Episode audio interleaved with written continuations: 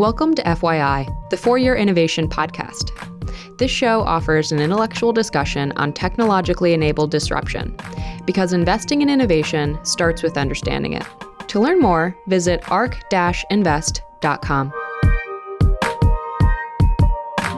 ARK Invest is a registered investment advisor focused on investing in disruptive innovation. This podcast is for informational purposes only and should not be relied upon as a basis for investment decisions. It does not constitute, either explicitly or implicitly, any provision of services or products by ARK. All statements made regarding companies or securities are strictly beliefs and points of view held by ARK or podcast guests and are not endorsements or recommendations by ARK to buy, sell, or hold any security. Clients of ARK Investment Management may maintain positions in the securities discussed in this podcast. Welcome to FYI, ARK's weekly podcast on innovation and technology investing. This week, I talked to Austin Petersmith, founder and CEO of Capiche, a startup that aims to bring transparency and trusted reviews to the world of enterprise software. The SaaS industry has blossomed in recent years, with dozens of tools being used across productivity, communication, databases, and DevOps. Austin gives an overview of how the modern SaaS industry was born and what's coming down the pike. Maybe just to get started, I'd love to hear about your background. How did you get the idea to start Capiche? And how did you get interested in enterprise software?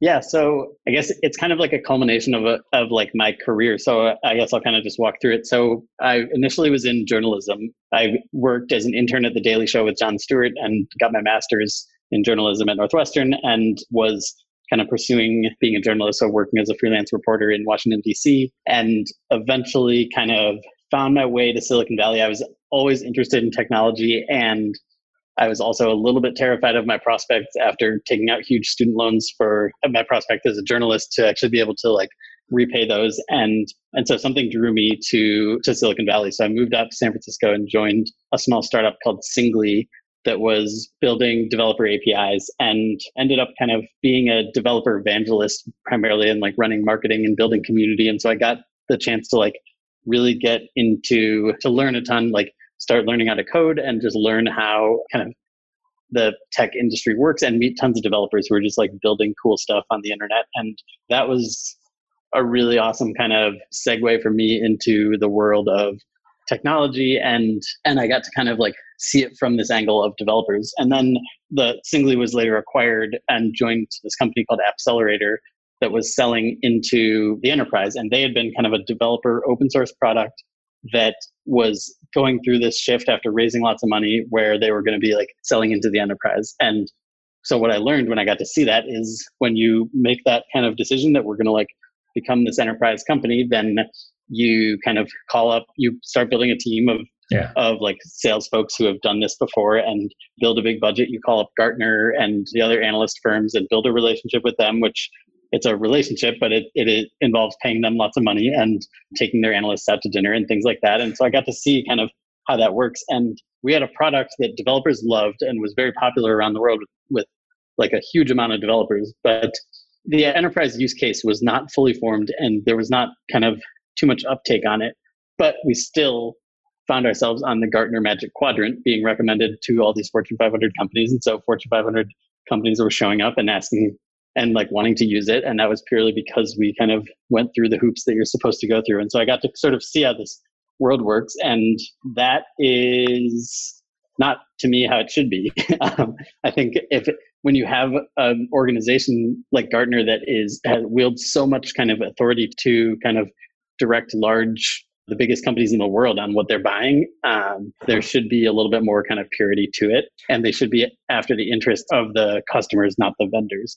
So I got to see that kind of up close and then worked at a handful of other startup over the years. So that was back in like 2014. And most recently I was running a company called Inside. And when I was there, we were buying tons of software. And so I like also kind of in a more kind of personal way got to feel the pain of just like it's very hard to find the right tools and there are all these review sites out there and they are kind of similarly pay to play and the vendors themselves or if you're just googling you always you're finding all this this content that is just written by the vendors and the narrative is kind of controlled by the vendors almost everywhere you go. And i was comparing that to private conversations where i just like call up a friend and say hey what are you using for CRM and they'll share these like really candid and really honest and insightful kind of thoughts about what they're using, how they're using it, why they chose it, how much they're paying, and all these things that you just can't get anywhere else. And so it, it's so true. It's like every time I try to compare two pieces of software, you get a bunch of comparison websites pop up, but there's no actual Yelp or op- like open door kind of experience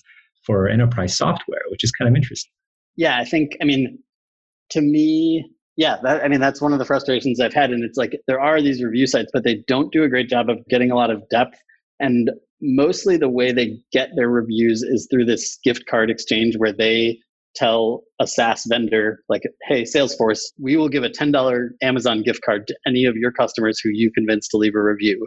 And so then Salesforce says, I'm going to email this out to all the customers that I know love us. And so then it's this like kind of self selected thing and it's all done in the transactional way. And you just compare that to the depth that you get from from a peer who's like a fellow founder or someone who's in a similar role to you at a, at a different company who's going to share like what they actually think. And that difference is just so massive. And so what we sort of set out to do was to build a place where we can kind of build community around those more honest, more insightful conversations where you can actually get to the kind of the core of the problem and encourage the vendors to be a part of the conversation, but never let them control the narrative the way they've been able to through all these other channels. And so that's kind of what we're building with Capiche. It's basically a user community for all of SaaS and people come to to help it's like users helping users so helping you kind of navigate which product to buy pricing transparency is kind of a really huge part of it because that is where there's like so much opacity.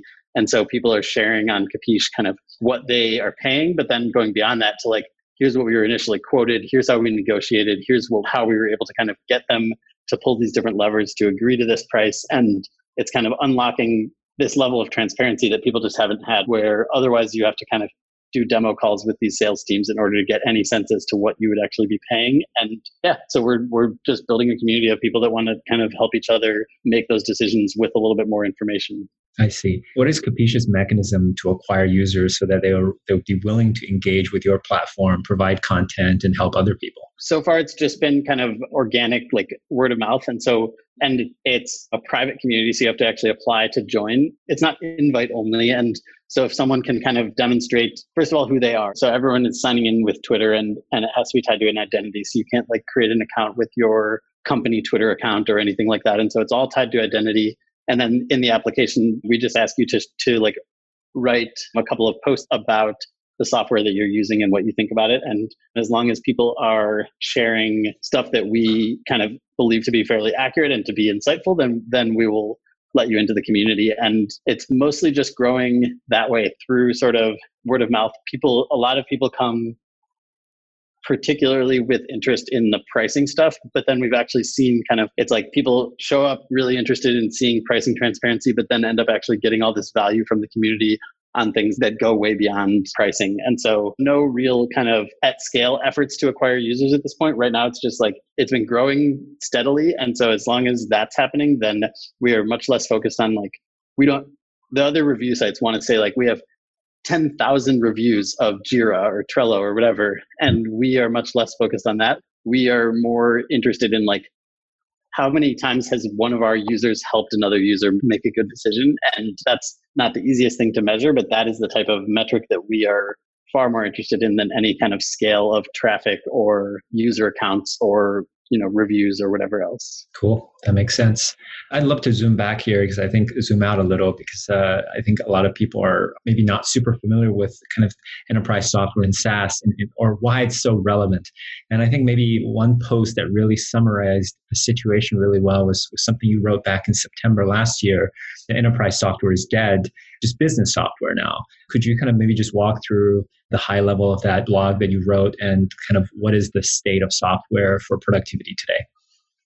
Yeah, definitely. So I think basically like the idea, the premise of that post was was kind of a few different things that I've seen kind of trends, I guess, that are coalescing in this larger thing. And so the kind of widely talked about thing is bottom up adoption of, of software. So you used to sort of have the buyer in an organization was basically a handful of people at the top. It could be the CEO, CIO, um, some other executive. and basically they kind of would they only answer in an upward direction. So it would be like the board basically is who they kind of answer to. And they would make decisions in a pretty conservative way of which purchase is not going to get me fired. And that's where the there's a famous adage in enterprise software that nobody gets fired for buying IBM and so it was kind of this thing that and it was very true. It was like you could take a risk on some new thing but nobody would ever do that because if your board is coming to you and saying, why did we spend all this money on this new tool that's not working? You have no answer. But if you buy IBM and it's not working as well as it might, then you can still say to the board, like, look, all of our competitors are using IBM. We bought the same thing. Like, sorry, it's not working as well as we wanted it to. But at the same time, you can't blame me because it's just the same thing everyone else is doing. And that was kind of the way that it worked. And so basically, what we've seen, I'm just going to pull up the post so that I make sure I kind of cover the core points. Sure. Um, because I know that I'll that I'll forget a couple of pieces here. But so SaaS, I guess, is the other sort of huge trend that ties into this, and that has kind of been again like really widely covered. The shift from very expensive on-premise software that you have to pay annually and switching costs are very high to SaaS, which is lightweight in the cloud, oftentimes self-service and monthly, and so you can an organization can kind of switch and people can try things much more easily. And so if you're a an individual in an organization, you can start using Zoom today. Whereas 10 years ago, if you wanted to, you know, try as an individual to use a different tool than what your organization was giving you, then you were kind of stuck. You kind of just have to take the tools that are handed to you. And so that kind of, I guess, has been obviously a much wider trend. And then more recently, sort of the people talk about the consumerization of enterprise software. And that is basically these tools are where it used to be software kind of that was handed down through these companies was it was just work software and and it was not scrutinized from a like user experience and design perspective and, and i think slack and dropbox maybe are a couple of the kind of early companies that really focused on user experience and creating a delightful experience particularly slack where you had in the first couple of years 2014 2015 there was like a level of kind of pride that people had in in using Slack and they were excited about it and they, and they really liked it and they would kind of talk about it in a way that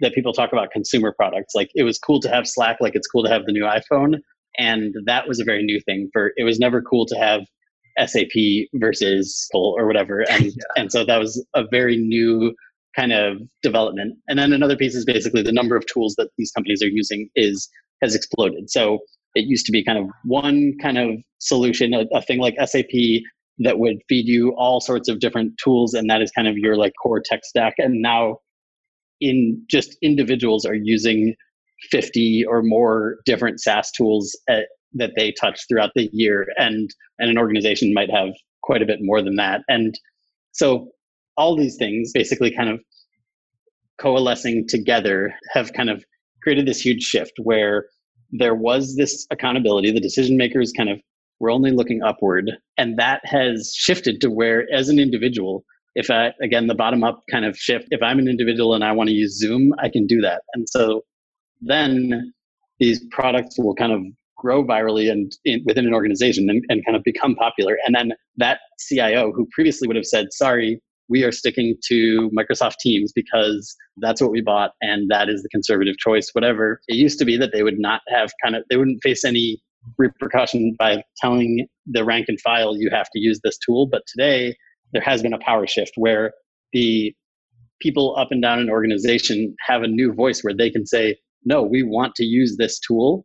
And if they say that, they can they can kind of rise up and push against the pushback. And you know, it's not like a kind of revolutionary thing, but it is new kind of level of accountability because if you're the CIO and you chose a tool that your employees hate and they have this new voice to kind of say that and to point to the tool they'd rather be using, then that's going to create real pain for you in your quarterly reviews and and everything else just the same way that the, the board being disappointed in you would create that. And so it's a pretty massive shift. It's it is to me not just about the kind of bottom up growth, but it's that all these things are starting to less and less reflecting the kind of old enterprise software world where you had analyst firms and it was like back rooms and cigars and steaks and all these things that like go into the decisions of like what people are going to buy that's just not how it's going to work in this world there are that still does exist but increasingly the kind of decision maker is everyone up and down an organization and those people don't care what an analyst firm has to say and they're not going to be at that steak dinner with the cigars and so they are much more interested in like what do my peers in other companies use? Why do they use it? How do they use it? And do they like it? And kind of the way that you would approach as a consumer it's like why do i choose the iphone? Why do i choose the roomba over some other robot vacuum or whatever it is? And that is kind of the way that that people rank and file in these companies look at these tools. And so when you think about those people becoming the new kind of decision maker and the new place where the kind of power is centralized around purchasing decisions it is a massive shift. And you can start to see how these like analyst firms are not going to be as relevant in that new world Mm-hmm. Let's talk about these analyst firms because I find this very fascinating. And by analyst firms, we're really talking about industry analysts. You know, in the finance, there buy side and sell side analysts. These are the industry analysts like IDC, Gartner, Forrester, and they are supposed to come out with authoritative reviews and recommendations on, on enterprise software, on market forecast, market sizing. I see them all. I'm a consumer of their research from, from that perspective. And my impression of their business model has always been, oh, it's people like us, investment firms, that pay you for your you know, industry reports on you know, iPhone, on, on smartphones and, and database software.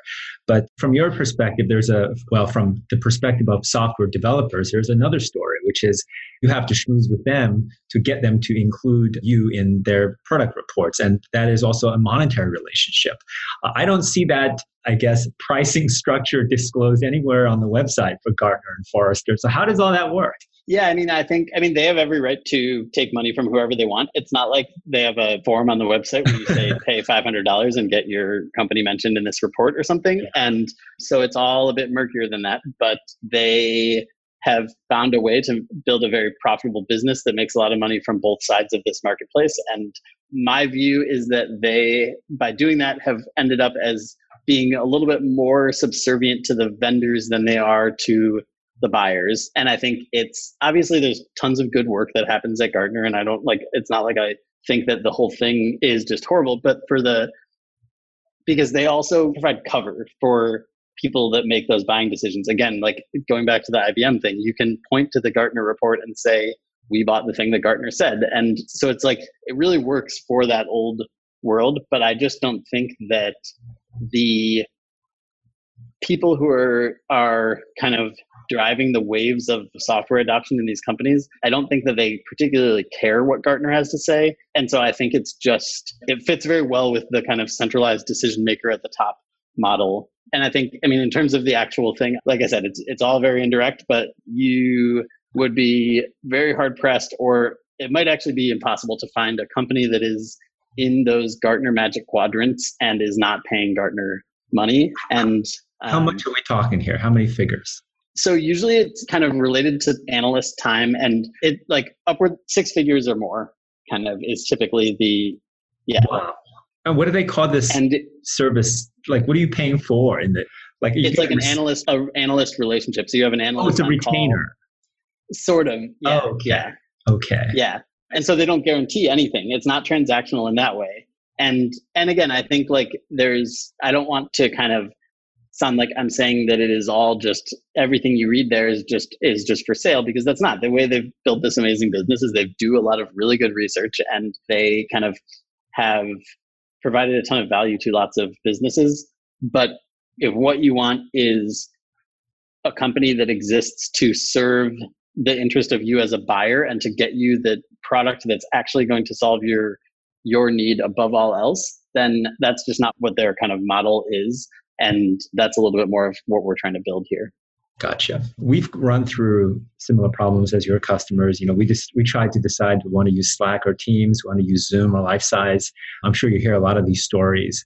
I guess this the general formulation of this problem is: Do you use the kind of well-known product from an existing company that's pretty good, or do you use a startup product that seems to be favored among uh, the early adopters? Maybe it's best in class. but that's a little bit more out there and, and, and not as enterprisey. What have you learned from kind of just people weighing both sides of this equation? What makes more sense? Is there like a correct answer? Yeah, I mean, so I think so part of the way that we look at this is that there isn't a correct answer. So like I've seen a lot of people kind of so there's a, a, website called Wirecutter that's owned by the New York Times that's really popular for consumer products. They do a great job of like breaking down a category and saying this is the best TV for most people to buy. And and a lot of people have kind of said, why doesn't that exist for SaaS? And yeah. my take is just that there it's because there's not. There's not a best CRM for most people because the use cases are just range so massively. And so I think to me it's less about like do you take the conservative, reliable old thing or do you take the new shiny thing? And it's more about like there are for any particular problem set that a company is facing that they want to solve with software there are probably dozens if not more potential tools for them to be looking at. And and so it's more about the kind of the specifics. What is the right solution to our specific problem? And so what is the best crm for companies that are doing field sales in rural areas and have like a ACV of ten thousand dollars a year. I don't know, whatever it is. So like to find what is working for people who have a similar problem is much more useful than to have it be summed up as like this tool is five stars for everybody and is the best in class. And so that's kind of like I guess how I look at it. And I'm trying to remember if I veered off from your question. For something I, I, understand how that would be true for a customer relationship kind of management software, but for something like Slack and Zoom, where it seems like the basic use case is the same, we want to do multi-video chat or multi-party chat, multi-party video. Even then, it seems like people have wide disagreements. We tried Slack and, and Teams, and we we ended up picking Teams, even though we're a pretty small company. I think you've had similar stories from your customers too. Yeah, so that nobody should assume that the big old companies are unable to deliver fantastic user experiences. And i think there's more like popularity and like social trend happen that is that is playing into which tools are kind of taking off. And so there are tools that are like hot. And superhuman for example is is a great example of that. An email client that is paid and kind of became with through a wait list they became sort of a almost a status symbol for the people who are using it. And and that is a new trend. And so i think that it's there are a lot of factors. I think we definitely aim to drive conversations that are open to those things. So we have people that have defended microsoft teams on capiche and um, and make a very clear case. And actually just today i think i tweeted it out but my sister was was texting me and was saying that she thinks the video quality is so much better on on Microsoft Teams than Zoom and a handful of other points that she had about why it's better. And obviously Zoom is like all the rage right now. And so we definitely want to facilitate those types of conversations and it can be interesting. I mean Notion is another one that is like super hot and popular right now and we've had people who are kind of digging into like why they think it's actually horrible. And what, does, and I think, what is Notion and what do they do? Oh yeah, so Notion is I guess kind of a the closest analogy would be Google Docs, I guess. So it's documents and but basically what they did was they looked at a lot of the different tools that are popular out there. So Trello and Jira and other project management tools that let you look at like a view and drag cards from the to do to the done column and those things. And then different new kind of like spreadsheet tools that are allowing you to like build more robust kind of pivot tables and, and things within that are more user friendly than than like doing it in Excel, and then just like documents. And basically, Notion has built this like pretty flexible tool that allows you to incorporate all of those things into one tool so that you documents that can talk to each other and you can have a kanban board that shows you the everything that your team is working on but also can have like a calendar view of that exact same thing. And so it's i don't know maybe i'm not explaining it super well but I, seems like atlassian 2.0 that's maybe right. Yeah and yeah, it's really good. We use it and really like it for a lot of things. And I think the most common complaint that I've seen about it is that they don't have any open APIs, so you can't integrate it with any other other tools, and that's definitely been a frustration for us. But yeah, but we had this comment that where a person wrote a whole long thing about these are all the reasons that I actually think it's like basically it, it kind of was summed up as by trying to like create this document platform that does everything, they've kind of ended up with a, a mediocre implementation of each of those things. And so that's pretty interesting because we had been mostly hearing just positive. People love this tool, and and on Twitter, I'm seeing it like that people love it, and we internally were loving it, and so it's fun to see sometimes those people who have a vastly different opinion, and and we definitely try to kind of encourage that. And again, it's about the the kind of individual more than it ever was before. And so for you, when deciding what tool you're going to adopt, it is helpful to hear from the people who don't like it and hear why, because it's like if you're picking a place to go eat a barbecue sandwich, then the average star rating is probably sufficient to say like, okay, this is going to be like, it might not be my favorite or it might be the best one I've ever had, but I know it's not going to be like a complete disaster if they have four and a half stars or whatever. And I think with software, it just, it cuts way deeper and you want to read the reviews and, and to read what people are saying and understand like, is this person does this person look at these things the way that I do? And if they do, then then maybe I'm going to agree and actually think that this is not the right tool for me. And so trying to facilitate those conversations and get a little bit deeper into the kind of instead of saying like Salesforce is fantastic or Salesforce is horrible, but like getting into the the why and a little bit more depth around who it is fantastic for and who it is horrible for. One of the characteristics of SaaS is that it's easier to switch compared to traditional enterprise software, where you signed up for a six figure deal from IBM and you have consultants and integration takes six months. Are you seeing evidence of this in reality of people switching quickly from one I guess, cloud application decision they made versus another. We tried, for example, like we're on Lifesize for video conferencing, and there's still meaningful friction involved if we want to switch to another vendor. The, thing that we, funny you should mention Teams video quality, we've spent more and more of our video time, especially for one-on-one discussions on Teams, since it's just easier and it's built into the app and quality is pretty good. So this integration effect seems to still work pretty well. But generally, if you've committed to a CRM, if you're committed to a team project management solution, is it really that easy to switch, especially if you if your org is you know a few hundred people at least? So I guess you got to think about how it was before. So you would have literally hardware installed in your office for the software that you're buying, and and it, it could be half a million dollars that you paid to actually onboard with that software. And so while there's still a lot of stickiness, there's just no question that it's easier than it was before to change and to turn and to and to try new things. And so we definitely are seeing in big organizations to make an organizational switch from one tool to a different one is a huge thing that takes you know months of planning and complex processes and all sorts of things and it's expensive. And so it's not the idea that companies are just switching left and right is a huge undertaking. But because a lot of these tools are you know single player and are just like a small team can adopt them and it's probably within discretionary budgets for a lot of people to like start using Airtable or Slack or whatever else it is that that they want to use, and it might be you know if it's seven dollars per user per month, then a small team could just try it. So that type of switching is happening quite a bit where it's like kind of bring your own tools almost so where where an individual or a team is just choosing to use something differently than what's being handed to them and that can again then create this pressure for a larger organizational change but it's still a pretty huge process for big companies to switch from one tool to the next. And it also depends on the category. So, like, whatever a thousand person organization is using for payroll is probably pretty locked in, and they're probably not out there like seeing what what the hot new trend in payroll is and like planning to switch every couple of months or something. But if it back office like uh, like operational yes. focused apps.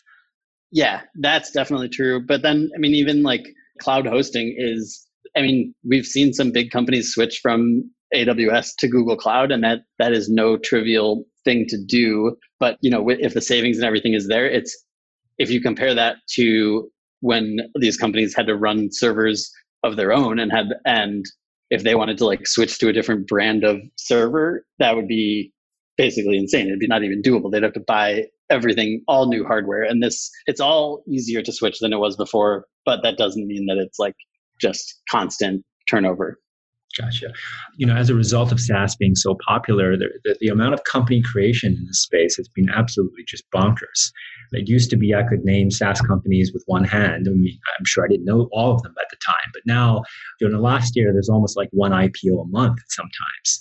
And valuations here, I'll just share my screen. This is an interesting chart.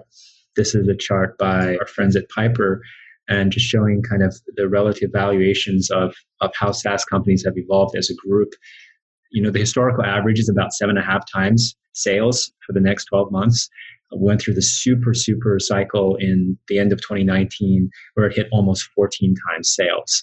Um, and now, you know, coronavirus hit and everyone's getting sold off. So it's come back to earth a little bit at nine times. Do you think this space, obviously, a lot of investor money is being thrown in. Do you think it is getting a little too frothy? Is that kind of the tail end of last year, maybe a sign of the exuberance in this in this space, or do you think there's a, still a huge amount of growth to be left, and it's still early days for adoption for many of these tools? So in terms of like the frothiness, I don't pay a ton of attention to like public stock markets and and so I don't know if I have really too much when I look at these companies and what their market caps are relative to their earnings for me to say like whether those are are overvalued or undervalued is pretty tough but the one thing I will say is that I think we know that the number of businesses and business functions and processes that are taking place in the cloud today is massively more than it was 10 years ago, but also is like kind of just scratching the surface in terms of, of where it can go, especially on a global scale. And so I think that there is a ton more growth to happen here. And so whether that is like how that plays into the kind of valuations at both in the private markets and the public markets of these companies, I'm not sure. It'll be interesting. But I think to me, when I see these companies, I mean, so recurring revenue is is an interesting, obviously, is a much more predictable thing for these types of businesses. And again, it's we talked about the sort of stickiness. There might be less than there was before, but at the same time, there is a pretty good amount of lock-in, and the vendors are doing a pretty good job of of creating ways to kind of lock you in. And this is a thing that, that the Capiche community talks about a lot is like which companies are making it very hard to cancel or have really kind of aggressive cancellation policies that that end up charging you a ton of money to get out of it. And things like that. And yeah, I don't know. I think there's plenty of room for growth. I guess is the is kind of the short answer. There's so much more, and so I don't think the whatever the markets do. I'm totally not sure, but I think in 10 years there is going to be way more that is happening in the cloud than there is today, and that's going to be hopefully spread across lots of prosperous vendors, or maybe it'll start to consolidate again, and and it'll be kind of a few people at the top because we've seen Microsoft pretty effectively. If you look at their growth of Microsoft Teams versus Slack, they you know they they have started to chip away there, and so we might see more consolidation. Yeah, I think it'll be interesting in terms of what that looks like. But I would say like to the question, is this still a growth industry, a high growth industry? I would say absolutely. What's the general reception for Microsoft among people of your community? They touch so many aspects of the SaaS chain everywhere, all the way down from infrastructure, all the way up to you know super lightweight API based services, and of course that GitHub, that LinkedIn, they have Office 365. What is does Microsoft have a unified reputation, or is kind of scattered across all their products? I would say it's pretty scattered. I think I think it's gotten better. I think let's see. So I mean the GitHub thing probably helps. And yeah, I mean going back to Steve Ballmer yelling on the stage about developers, I think that the developer community has kind of that Microsoft has earned a lot of respect in the developer community. And I think in terms of the a lot of the people in our community are are sort of product nerds that really like well built products. And I think Microsoft has burned some credibility by in some cases buying products that people love and shutting them down which they did with with sunrise the calendar app and i think they did that with an email app. I can't remember now which one it was. But yeah so those things. And then i think if you're a large and somewhat old company like microsoft is you're going to be at a disadvantage when trying to convince the kind of bleeding edge people that you that you're building cool products. And so given that i think that they've done a pretty good job of earning a lot of of respect. I know for a while the Outlook iOS app was really popular. I, I was I think for like a year or two I was using that as my main iOS email app on top of Gmail. So I wasn't even using Microsoft Exchange, but I was just using their app and I think a lot of other people were doing that. They again are building some products that people like and yeah, so we're seeing that. I don't know. I mean, there is the sometimes the knee jerk, just you roll your eyes at, at those big organizations, and then sometimes people who are super into it and a little bit in between there as well. You talked a little about Notion. Right now, people are pretty big on Slack, pretty big on Zoom. Airtable we, we use and it's been quite effective. What do you see coming down the pipeline in terms of apps that will that's still a little under the radar, but that's poised to become the next Slack, if you will? So there are a lot of like so remote work even before kind of all the quarantining and everything that's happening right now remote work has definitely been like a hot thing and so i'm seeing a lot of people building products for that i have not seen any yet that I'm really convinced are solving problems that are, at least in my experience, having worked on remote teams for years. Some of these tools don't seem to be solving the problems that we have and that I've seen. And so I'm pretty interested in kind of seeing how that plays out, whether it's like tools built for remote teams becomes a kind of category or if it just continues to be that the best tools for in person teams can oftentimes be the best tools for remote teams. And so in terms of things that are like really picking up steam, I mean, that's not a huge kind of focus because of our community. And so I think it's not like the product hunt where they are just kind of always showing you here's what the like new cool thing is. And so we do see a lot of that. We do have a, a blog post actually where we were listing a bunch of the different products that have generated waitlists. And I think Command E is one that I've been playing with a bunch that's like a, a search across all of your enterprise apps. And I think that's pretty interesting. But in terms of like spaces that I think where there's opportunity, I think anywhere that the incumbents have been have kind of been locked in for a long time. I think I mean like Front is not new at this point and they've been around for for several years, but you could sort of see companies like Zendesk had Front. been around so long. Yeah, Front is a customer service app, I guess, com- competing with Zendesk, and nice. they've kind of become super popular, become kind of one of those new shinier tools that is really building around the experience of the individuals who use it. And so I would say just anything that, that you're looking at from an enterprise adoption, because a lot of times these things don't start out with enterprise as their kind of core audience. And but I think the thing that is that makes the biggest difference is do the individuals who are using it enjoy it and does it make their workflow more efficient because oftentimes that just actually is not the case with tools that are selected in a top down way. And so those are the things that that we're seeing. And it's like I actually saw one company that launched today that I think is pretty interesting called Around. I think it was around.co and it's like a I guess a Zoom competitor, so video video conferencing, but that looked like they had some cool basically just some cool technology around like muting background noises, dogs barking and things like that, and then allowing you to have multiple people in the room on separate laptops on the same video conference and not having any like feedback on microphones and all of those things and so i think those types of things are pretty interesting because that's those are simple somewhat minor problems but if you can solve the annoyance of background noise and microphone feedback and some of those things and make create a simpler video conference experience that feels a little bit more like an in-person conversation that's pretty huge and so i think those types of tools are pretty interesting the one thing I wish someone would solve, and I can't believe it hasn't solved yet, is concurrent speaking on video conferencing. Because it's always like someone tries to say something, oh, what? Oh, no, you go, you go. it goes like you can't both talk like in real life. And I don't know what it takes, but someone's got to solve that. yeah, I know. I, I've been wondering about that too. Because you don't, it can be really hard to like chime in without it being jarring and you like completely stop someone in their tracks. And I think Zoom has like a raise hand feature. And so that could sort of work as a way then you're sort of called on. That's not as fluid as the way it happens in natural conversations. So yeah, I do agree that I don't know what the technology solution is there, but mm-hmm. those are the types of things that I think are how we go from video conferencing today, which is pretty good, to the next step, which hopefully will be that much closer to just like being in person. I hope so. Well, maybe to close off, in right now the news cycle is still totally dominated by coronavirus. What are your top tips for successfully working at home? Well, actually, we have a blog post up on this the other day. So let me actually look because Matthew from our team wrote it, but he pulled a bunch of quotes from the community. And so let me just take a look at what he was saying. Let me actually just focus on, you could find the post on capiche.com. Um, sure.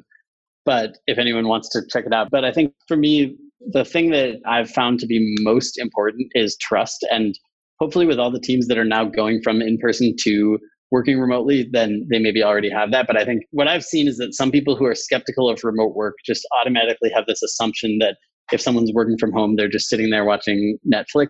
And if you come from that assumption, then you are going to be skeptical. And no matter how much a person reports kind of what they've done or, you know, how many like results that they actually achieve, you will still have that kind of base skepticism. And that just can't be the way for a team to operate. And so I think that that is the most important thing is just having a level of trust that the people in your organization are working on the things that they should be working on. And obviously, like, you know, all the same ways that with in an office that you would build lines of accountability and try to be results driven, you can do those same things. But the idea that people, A, that people who are working from home are slacking off to some crazy degree, or B, that people who are working in the office are not slacking off. Both of those things are just not the case. And, and so it, the reality is like wherever your employees are, they can do all sorts of things that are not working, and they probably do sometimes. And so you should have the same kind of base assumptions, and it should start from a point of trust, not a point of skepticism, because that's one of the things that I've seen really cause problems where people are saying like report every hour of what you're doing or whatever and because it's like this paranoia that that if someone's at home then they could be doing whatever else. And that to me breaks down the whole idea. So yeah i think trust is the most important piece. That's a great point. Austin thank you so much for joining us today. Where can our listeners find you your work and your company? Yeah, so Twitter is probably the best place to find me. My handle's AWWSTN, like my name, Austin, but spelled kind of funny. And then Capiche is C A P I C H E dot com. So capiche.com. And that is about it. Okay, awesome. If you have any questions or if you want to know more about what enterprise tools you should adopt or just learn more about the space, I'd highly recommend it. Austin, thanks again for joining us, and we'll catch you another time. Thank you so much. Have a good day. ARK believes that the information presented is accurate and was obtained from sources that ARK believes to be reliable. However, ARK does not guarantee the accuracy or completeness of any information, and such information may be subject to change without notice from ARK. Historical results are not indications of future results. Certain of the statements contained in this podcast may be statements of future expectations and other forward looking statements that are based on ARK's current views and assumptions and involve known and unknown risks and uncertainties that could cause actual results, performance, or events to differ materially from those expressed or implied in such statements.